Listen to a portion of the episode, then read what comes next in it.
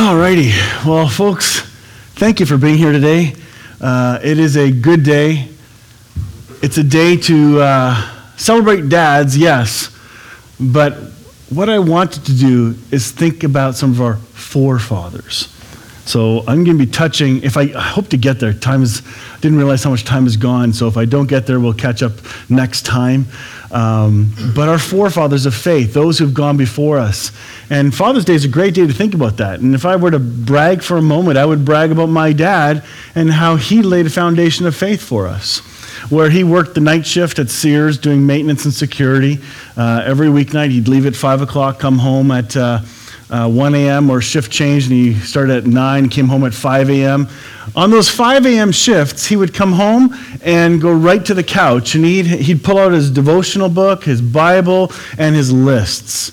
And he prayed for so many things, so many people. I remember when I was really young, uh, I would sneak upstairs because I heard him come in, and I happened to be awake and went up there, and I don't think he meant to be harsh, but I heard it harsh but it made me think about what he meant. Because he, when I wanted to go say, hey, Dad, he says, not now. He stopped me and kind of kind of said, not now. Go back to bed. This is, this is time I need with God.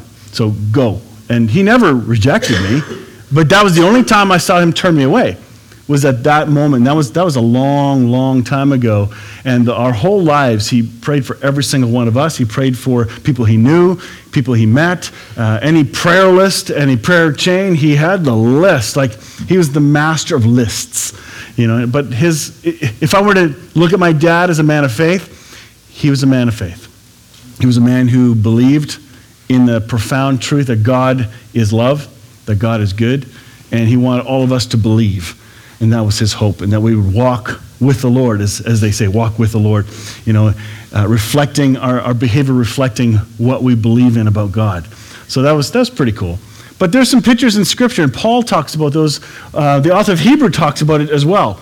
Um, we're going to hopefully get to that one. So I want to take a look at faith. Last week we started uh, talking about what is faith, and I want to dive in a little bit. So some people say, Have you got faith? You know, well, what does that mean? Have you got faith? Sometimes people don't understand what faith is, and just having faith, and some people say, I have faith in faith. What does that mean? Faith in faith. You know, that you just believe something, that there's something bigger. Maybe it means you can't put a, a label on what that faith is. There's, there's an internal knowing there's something more powerful out there and bigger. And in some of the AA groups, they call it a higher power. You know, what is your higher power that you, you speak to or pray to? The world does not necessarily know what that is or who that is. So when you talk about God faith, you and I all have faith. And last week we touched on that, that every single person has faith, some kind of faith in something. And what is the object of your faith? Faith and trust. When we have faith, trust happens. When we believe, we have an assurance, and we're going to talk about the word assurance in just a minute. But faith, I, I, saw some definitions online that were kind of fun. Faith is seeing light with your heart when all your eyes see is darkness.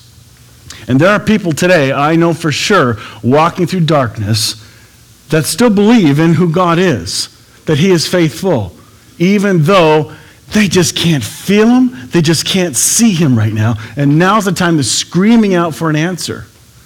You know, where is God when, when all this trouble hits the fan? These, these are big questions that our world is asking. These are big questions the church is asking. Confidence. It's another word for faith. We have a confidence in this God who we say we believe in.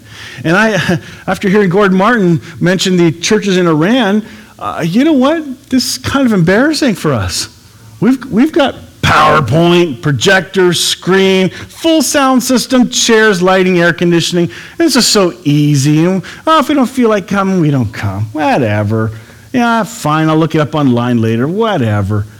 That is such a huge contrast to churches that are happening in Iran, Pakistan. We have Grace Walk friends in Pakistan right now that are meeting as well, and they're in constant danger as well of being killed for their faith two major countries where just to, to profess Christ is a death sentence if they find out, or if it depends if the wrong if the wrong people hear it, you're done.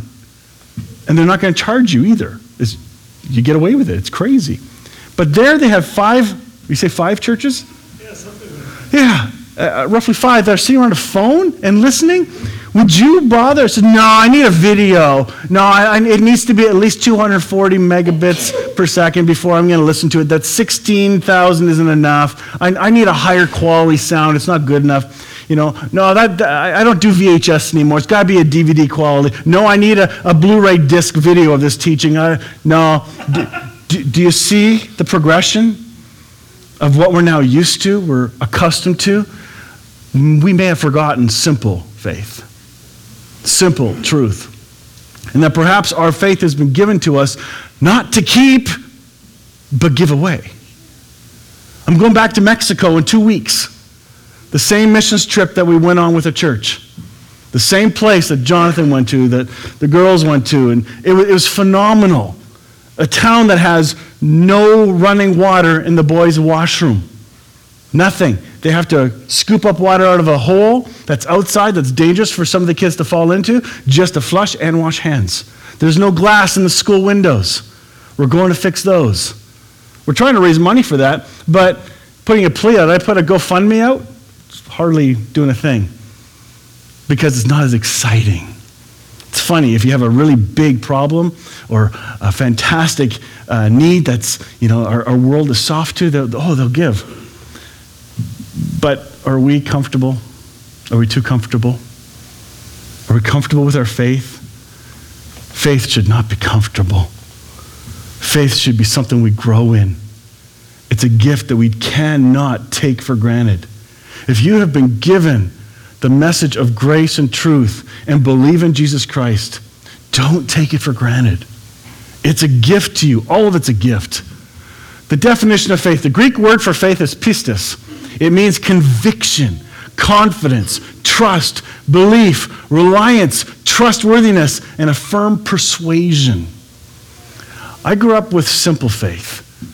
I always believed in Jesus. I didn't question that he existed. There's just this constant knowing deep in me, all through growing up in school, even doing, well, not very Christian things, like uh, uh, I did embarrassing things. I wanted people to know about Jesus, right? So I would evangelize because the church told me I had to evangelize. So at the end of grade six, and we're going to a new school for grade eight, I, on the last day of school, I would tell kids, kids, if I don't see you next year, I've been raptured and I'm in heaven.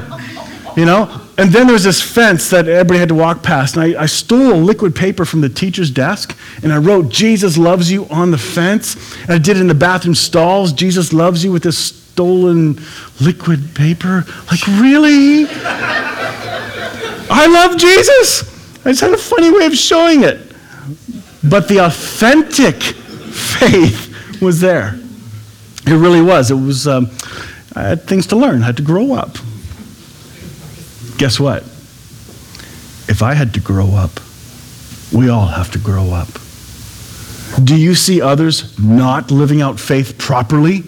That was so stupid. How can you steal and paint pictures of Jesus with the stuff you just stole? Like, well, we do that with one another. We judge each other. We see behaviors that we think are wrong, and we judge. How can you call yourself a Christian? That should not come out of your mouth. And if it enters your head, reject it and say, instead, how can I love this person back into knowing who they are in Christ? Obviously, they're living out of a false belief. They're living out exactly what they believe at the moment. Everybody does. When you walk in full confidence in Christ, the fruit will show itself. The evidence will be there. And people that are walking through really dark waters, there's a darkness and a cloud on them, and they walk as if they're having trouble because they're having trouble, meaning love them, help them, be strength to them. Faith. For in Christ, the only thing that counts is faith expressing itself through love. This is a big one. It does not say expressing itself through correct doctrine or fancy church programs or the best publishing center that you have for all your Christian resources. It says expressing itself through love. Agape is the word there. The word is others centered. Where else did we happen to see that, where uh, the word agape is so profound. We're going to get to that in just a minute. Faith doesn't cause something to happen to the person who believes. When Jesus said, It is finished, he meant it. It was a finished work. We believe in something that has already happened. Let's take a look at this, this uh, expressing itself through love in Galatians 5 6. Five different translations say something about this, and I think if you compare it, you might get what I'm going to try and show you. The New Living Translation says, What is important is faith expressing itself in love, NASB, but faith working through love. The Young's literal translation says, But faith through love working, which is more of a literal translation. The message says, What matters is something far more interior faith expressed in love. I love that interior part. And the Mirror translation says, Love sets faith in motion. There's got to be an action to your faith. Faith by itself is not an expression of true faith, it has to have an action attached to it. Remember this? this is a powerful one. Oops, hang on. Did I forget?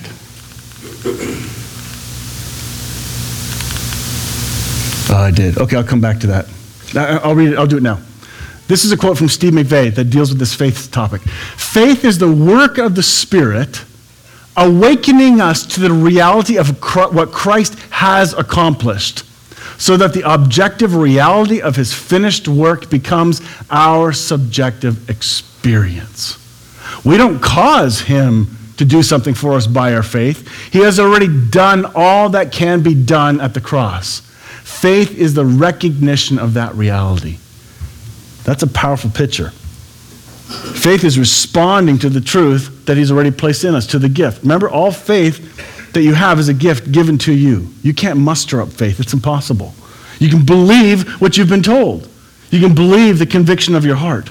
Let's go back to 1 Corinthians. If I could speak in any language in heaven or on earth, but didn't love others, I would only be making meaningless noise like a loud gong or a clanging cymbal. If I had the gift of prophecy and if I knew all the mysteries of the future and knew everything about everything, do you know people like that? yep, but didn't love others, what good would I be?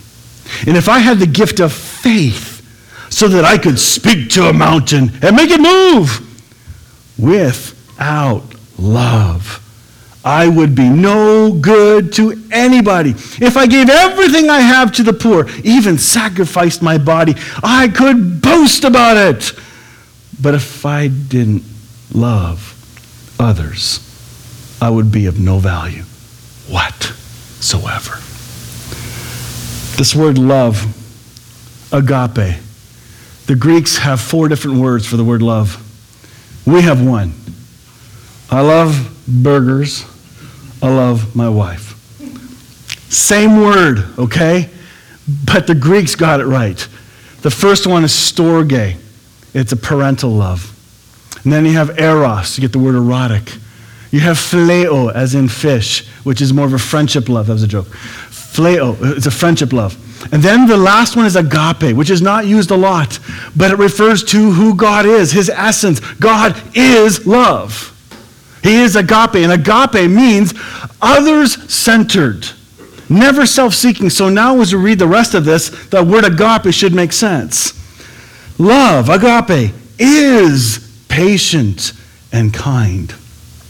Love is not jealous or boastful or proud or rude. Love, agape, does not demand its own way. Love is not irritable. hey, don't laugh. It keeps no record of when it has been wronged. It is never glad about injustice, but it rejoices whenever the truth wins out. Love never gives up, never loses faith, is always hopeful and endures through every circumstance.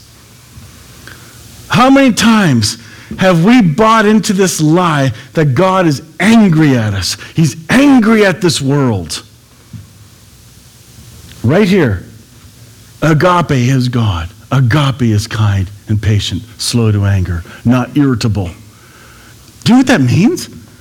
That means you can go to your Heavenly Father on Father's Day. You can go to your Heavenly Father and talk to Him. You're not going to irritate Him as, as in, oh, here He comes again. He's asked me this so many times. Peter, can you take this one? I'm, I'm so tired of this guy. It doesn't happen like that. He's not irritable. He endures through every circumstance. What you're walking through right now, God's not absent. He's right there. His love is surrounding you and holding you. It is impossible to be separated from His love. Impossible. Never loses faith, never gives up, doesn't demand its own way. That's interesting. But I thought God controls everything. Maybe we're puppets and, and God just, you know, puppeteers each person has it all figured out. We're not puppets. He's not going to force onto us stuff.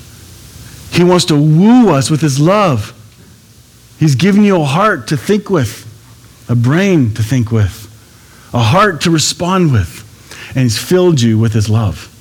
He has placed his light in you. You have a source from which to make good decisions. It's already there. That's powerful. Our lives are nothing less than the expression of our triune God pouring out his love through us like the water shooting out of a fire hydrant. His goal is to soak everybody with the awareness of his agape. And he intends to do that through you. His favorite instrument to use for such a task. You are walking agape. You can be the expression of God already living in you. Christ is in you and he wants out. He wants it out in action. He wants to express himself through you. How is that happening? Hmm. In Matthew 14, the story of Peter walking on the water. Help, Lord, I'm sinking. Sorry, Peter, I cannot save you. You don't have enough faith. His hands are tied. Hey, people believe this. People believe, if you start to think through the responses that people have of who they think God is, this kind of garbage is what they believe. In this story, Peter steps out of the boat and walks toward Jesus. He keeps his eyes focused on him. As soon as he took his eyes off of Jesus, he began to sink. Because what caught him, first thing, was fear. The storm. He saw the circumstances. And folks, sometimes our circumstances do not make sense. And I sometimes shake my head and say, God, can we please have a break? enough conflict for now. Can we just have something smooth? Can we, can we have a break from all this pressure? Anybody know about that? Yeah, I thought so. But as soon as I take my eyes off of Christ and I look at all the pressures, and I, uh, do you know what that does? It puts more pressure on my shoulders. And I begin to get weighed down. Sometimes it doesn't stay like that long, and boom, off it goes, back my eyes on, onto Jesus. But I'm not that consistent necessarily. I have quiet moments and times and periods of time, sometimes days, where I'm, let's say, overwhelmed and can't understand why I'm having a hard time. And it's silly stuff. Well, this, there's all this church stuff that we were going through. That was nasty. You know how many fears I played out in my head? I was really good at fantasizing ideas. I was a professional filmmaker of all the things that were going to happen to us. And as I made that little movie, I began to worry about all the scenarios that I had already figured out for all the places we could go to and all the money that was never going to come in. And how I was going to lose my job, lose my house, have to move. Uh, you wouldn't believe the fears that hit. And they were real. And I got a good buddy who encouraged me, say, smack, you know, get your eyes focused on Jesus. Let's get Jesus out. Come on. You know, yeah, yeah, okay, you're right. As soon as he leaves, oh, you know, that was a good few moments. I needed it. We need the encouragement of one another. We need the revelation that agape lives in us and never gives up, will never leaves us, and endures through every circumstance. You need to believe your Father is good and for you. And if you believe He's got something against you, you cannot approach Him with confidence. With what? Confidence. Because you've been thinking, ah, He might know about that over there that I did. He might put that against me. So, well, you know, bad karma, good karma. Well, if you did this, you know, this has got to happen. Sorry. Your Father's good. Just because you can't see through the fog the outcome doesn't mean he can't see it. In fact, do you know what? Because we're bound by time and space and he is not, he has already been to your future. And he waits for you there. He walks with you all the way there, and he's here now. He's part of the whole thing, the whole journey. He's not absent from you. You can trust him. Maybe your outcome that you're hoping for is nothing like the outcome he has planned. Are you okay with that? No. Most of us are not okay with that because we have everything figured out because we're control freaks. We want to have all this played out. I want a cushy job. I want this. I want this planned out. I want, I want this trip. I want the summer, this job, the job for the future. I want it all figured out, and I want it figured out now. You're not that good. Neither am I. Living in dependence is not easy. Living in dependence is very, very hard especially when our culture is based on independence. We're called towards living a life of surrender. But faith has come. His name is Jesus. Listen to this. But Scripture has locked up everything under the control of sin so that what was promised, being given through faith in Jesus Christ, might be given to those who believe. Before the coming of this faith, ooh, right there, before the coming of this faith, we were held in custody under the law, locked up until the faith that was to come would be revealed. Who's that talking about? yeah, Jesus. So the law was our guardian until Christ came, that we might be justified by faith by faith. now that this faith has come, we are no longer under the guardian, under a guardian. So in Christ Jesus, you are all children of God through faith. Faith has come. He's come to accomplish a purpose, and he has succeeded. He has made you right. He's made you whole. He's forgiven you. He's made you clean. He doesn't want you living after the flesh, your coping mechanisms of self need, but instead, He wants you to live the true life that is in you, to live out the experience of the oneness of Christ. But that means you need to experience it. Are you too comfortable in life that you don't need to experience Him? because it's all figured out. You got your calendar booked for the week. You don't need God. You'll do the token five minutes on the way to work. Hey, God, good morning. If even that. But He wants you to recognize His presence in you 24 hours a day, every single hour, every five minutes, every minute, every second. It's instant by instant recognition of his presence. Do you remember this stupid thing that I, I, th- I think it's great, but some people think it's stupid? This thing called Fitbit. Do you remember this? This thing registers all of my steps and stairs for the day and tells me if I'm being lazy or not with this pretty flower that grows really big when I've done a lot of activity and really small when I've been sitting around. But because I'm in competition with a certain person in this church, I won't mention Rod at all. And I think he's creaming me right now. Here's what's happening this thing, I'm aware of its presence in my pocket all the time. So much so that I won't take the elevator or take the garbage down here anymore. I'll take the stairs. Okay, I gotta get some more steps. I'm aware of this thing. I'm aware of the presence of Fitbit. The presence of Fitbit is in my pocket And I will rely and trust in Fitbit. Okay? Do you, do you starting to see the comparison for a moment? Even more in me is Christ. And I sometimes forget about the presence of Christ in me and what that should look like.